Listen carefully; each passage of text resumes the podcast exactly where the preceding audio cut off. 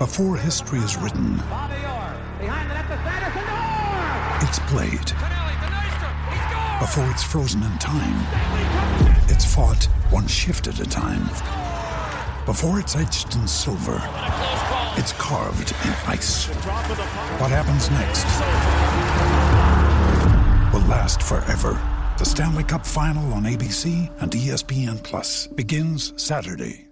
Hello, it is Ryan, and we could all use an extra bright spot in our day, couldn't we? Just to make up for things like sitting in traffic, doing the dishes, counting your steps, you know, all the mundane stuff. That is why I'm such a big fan of Chumba Casino. Chumba Casino has all your favorite social casino style games that you can play for free anytime, anywhere with daily bonuses. That should brighten your day a little.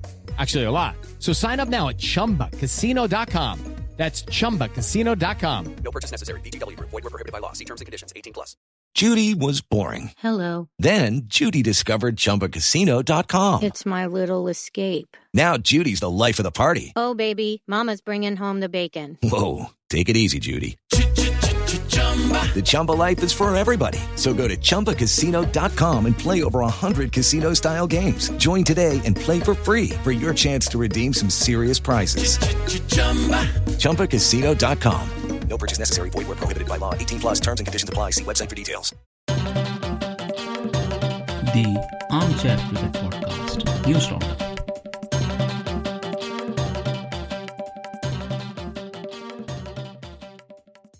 Hello all. Welcome to another episode of Armchair Cricket Podcast, a podcast focusing on Test cricket by armchair critics of the game. In this digest episode, let's take a look at all the international cricket that has gone on on the India's tour of Australia, on the West Indian tour of New Zealand, as well as some of the interesting cricketing news from around the world. So let's straight away go into the India's uh, tour of Australia. So the third T20I in Sydney was uh, the game that happened in the interim, and uh, of course Australia pulled this one back.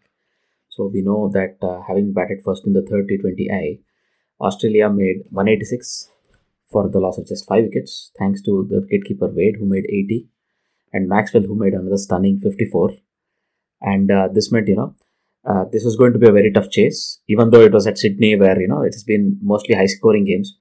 I think uh, Kohli did his best in the chase by scoring an 85 after 61.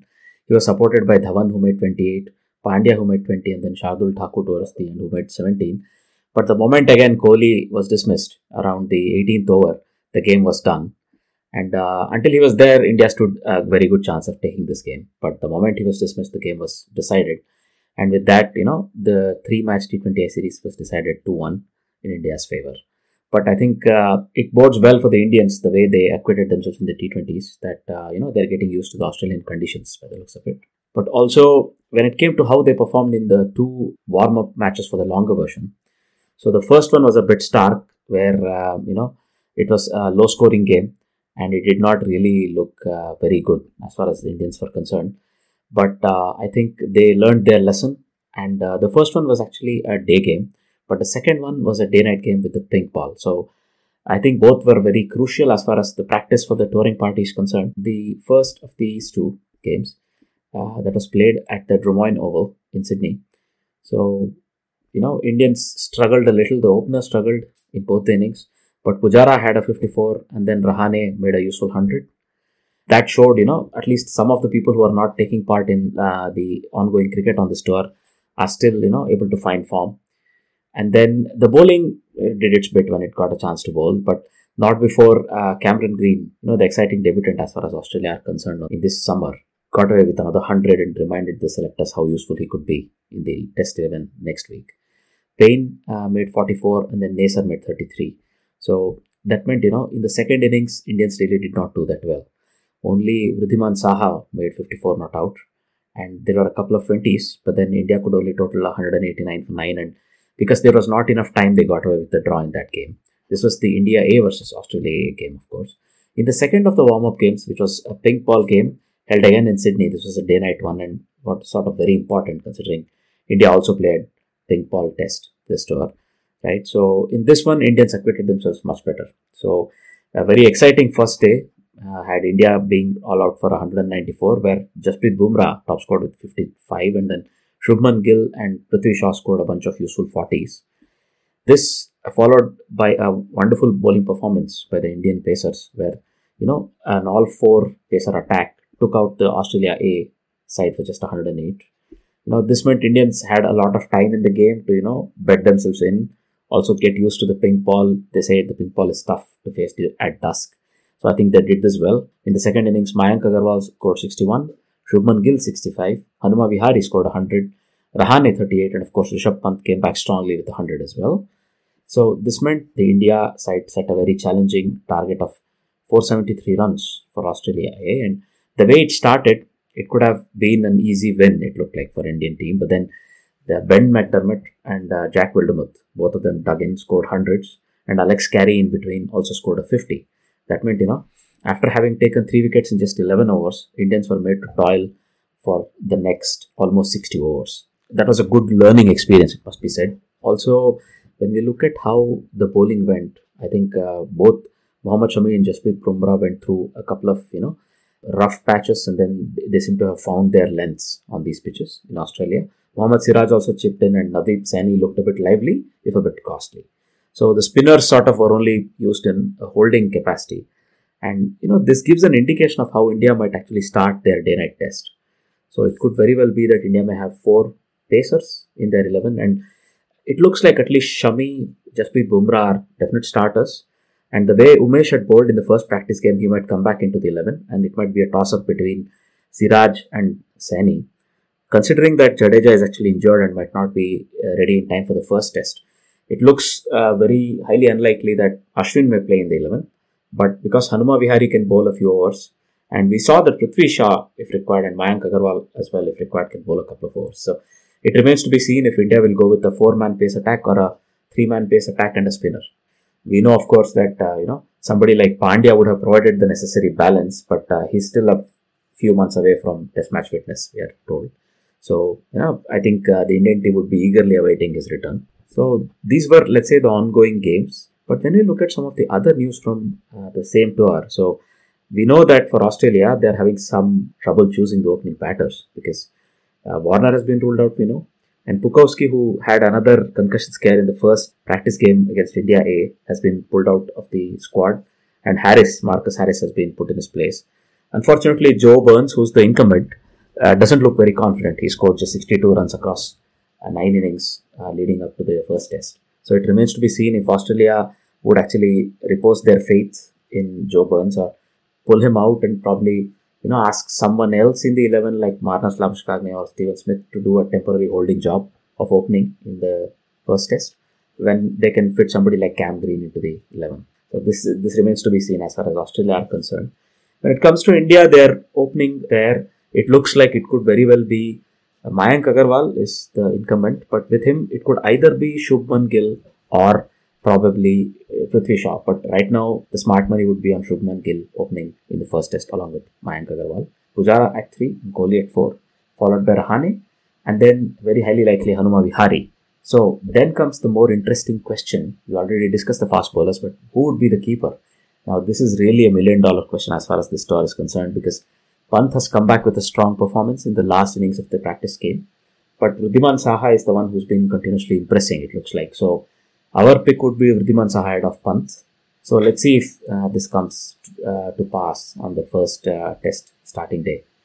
Apart from this, of course, as a very good news for Indian uh, touring party, Rohit Sharma has been declared fit in the NCA in Bangalore.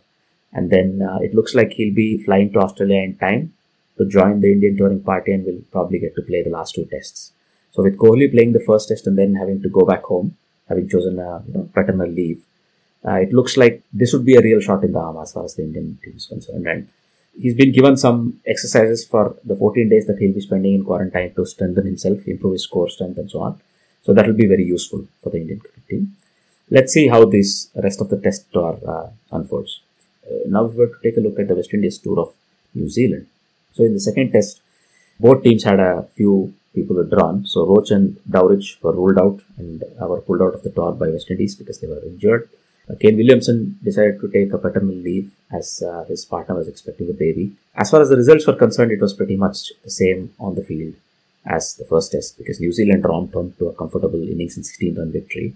There was a lot more, let's say, guts that was on display as far as West Indians were concerned. So New Zealand batted first and they were able to make 460 in their uh, first innings thanks to Neil Wagner scoring 66 and uh, at the fag end. But the linchpin of the entire innings was Henry Nicholls, who made a very useful 174. He was supported well by Will Young, who made 43, Daryl Mitchell, who made 42, and Kyle Jamieson, who made 20. The West Indians bowled really well in patches, but they could not keep sustained pressure that is usually required to, you know, take a bunch of wickets. Also, it must be said, I think, especially Shannon Gabriel and in certain uh, spells, Alzarri Joseph were very unlucky. You know, Shannon Gabriel finished with three wickets, Alzarri Joseph himself took three, but on another day, both of these could have taken a 5 4 in the first innings. Chemar Holder, who was debuting, took two, and Roston Chase finished off the tail with two as well. And when it came their turn to bat, it was again a very sorry tale as far as the West Indian top order is concerned because John Campbell made 14 and Shamarh Brooks 14, but apart from that, in the top five, there were no other big scores. Jermaine Blackwood again uh, counterpunched with 69, and that was the only shining spot as far as the West Indians were concerned because they were 131 all out. Thanks to you know Tim Southee taking a 5 4 and then Kyle Jamieson taking a 5 4. So they were made to follow on because they were so far behind in the game. In this time, Craig Brathwaite and uh, John Campbell showed a bit more fight. So they took out a bunch of time and you know, 11, 10, 11 overs. In, in the end, it's not a lot, but it was better compared to what happened before. Craig Brathwaite, it must be said, had a very disappointing test uh, leg of the tour and he just made 24. John Campbell was sort of in the last chance saloon, made 68.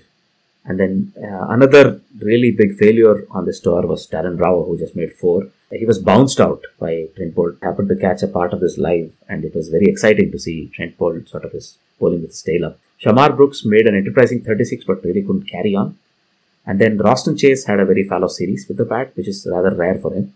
Uh, Jermaine Blackwood made 20, but then, you know, the lower order contributed a bit to hold New Zealand up. Uh, Jason Holder finally came good, made 61.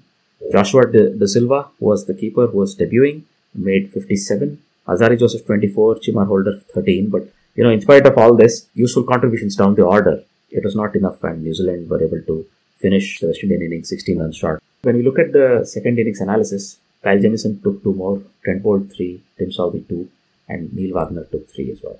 So this was another comfortable victory as far as New Zealand are concerned, and they have begun to mount a serious challenge for the top two spots in the World Test Championship table. When we look back at it, the two match loss that India had in New Zealand could be very pivotal because as things stand, India have a couple of tough tours, one at home, one away, of course. But uh, you know, New Zealand have two more tests at home against Pakistan, and if they're able to clinch both those tests, they stand a really, really good chance of qualifying for the finals. If you look at some of the outside the field news on this tour, so Ross Taylor has been dropped for the Pakistan T20 ice. Lockie Ferguson is out with injury. You know, the ouster of Taylor from the T20 squad is a little bit of a surprise, but it looks like, uh, yeah, I think the selectors want to try a few new faces in the 11. So, for example, Daryl Mitchell has been included, fast bowler Jacob Duffy has been given a maiden call up. Mitch Santner will, will be leading the squad, and of course, they'll have a bunch of very exciting faces like Glenn Phillips and Devon Conway, who would be coming into the squad for the T20s.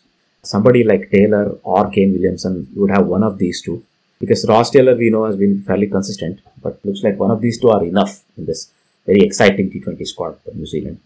Selectors feel. As far as Pakistan is concerned, they suffered a blow ahead of the T20 series because Babar Azam, it looks like, has injured his finger in the nets and uh, will sit out the T20 leg of the tour.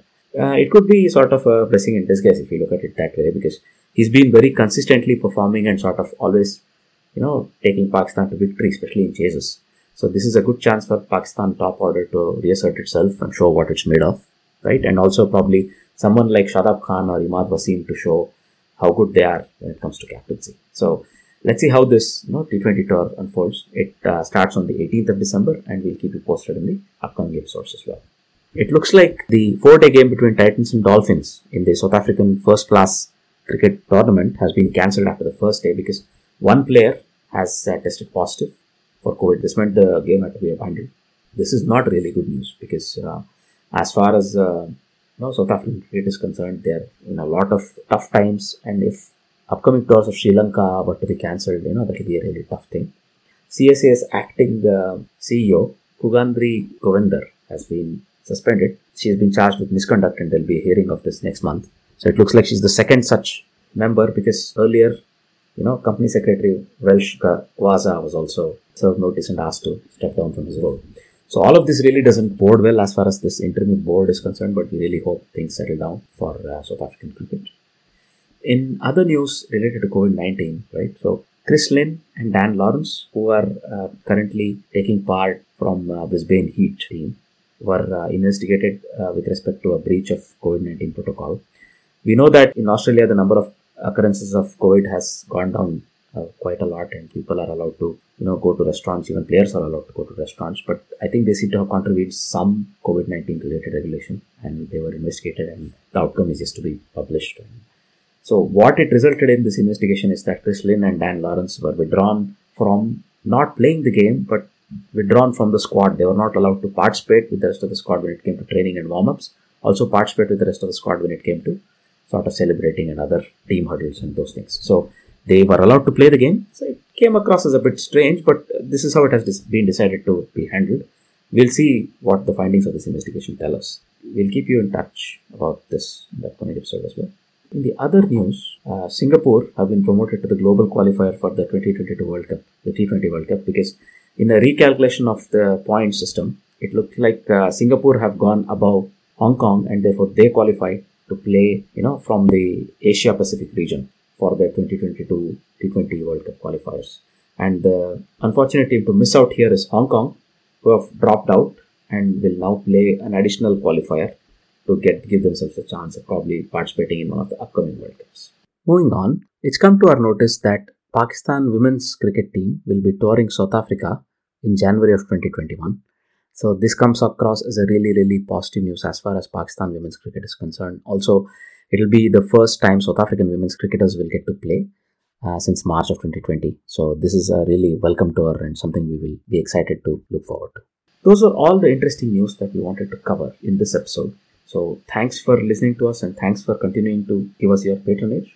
We really hope you know you enjoy the content we share. And if you have any thoughts about it, do let us know for example, on Twitter at armchaircricketpod or via mail armchair.cricket at gmail.com. So these are some ways you could reach out to us. Also, you could leave a comment in any of the podcasting apps you do listen to us on YouTube, for example. These are all different ways. Having said all that, it's a goodbye from me and have a wonderful day. Bye bye. The Armchair Cricket Podcast, News Roundup.